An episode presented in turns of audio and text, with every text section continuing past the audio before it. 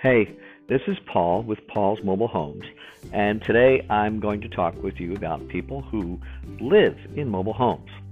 Well, they're all ages, they're all types, and they're all different people. A lot of people are saving money by living in mobile homes. You have your own home, even if it's in a park, and you're paying lot rent to the park, you still own the home. The home is yours, and you get three bedrooms, two bathrooms, and it's going to be generally for a lot less than you would pay for an apartment. The entrance fee is so much less than for a regular house.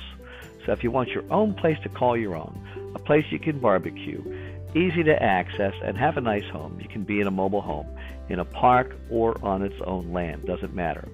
Manufactured homes are made a lot better than most people think, and you know they're they're they're built to survive a trip down the road to put them on a site. That takes a lot of doing. Uh, they use the methods uh, to put things together that they use in building a ship, which is glue and screws as opposed to nail.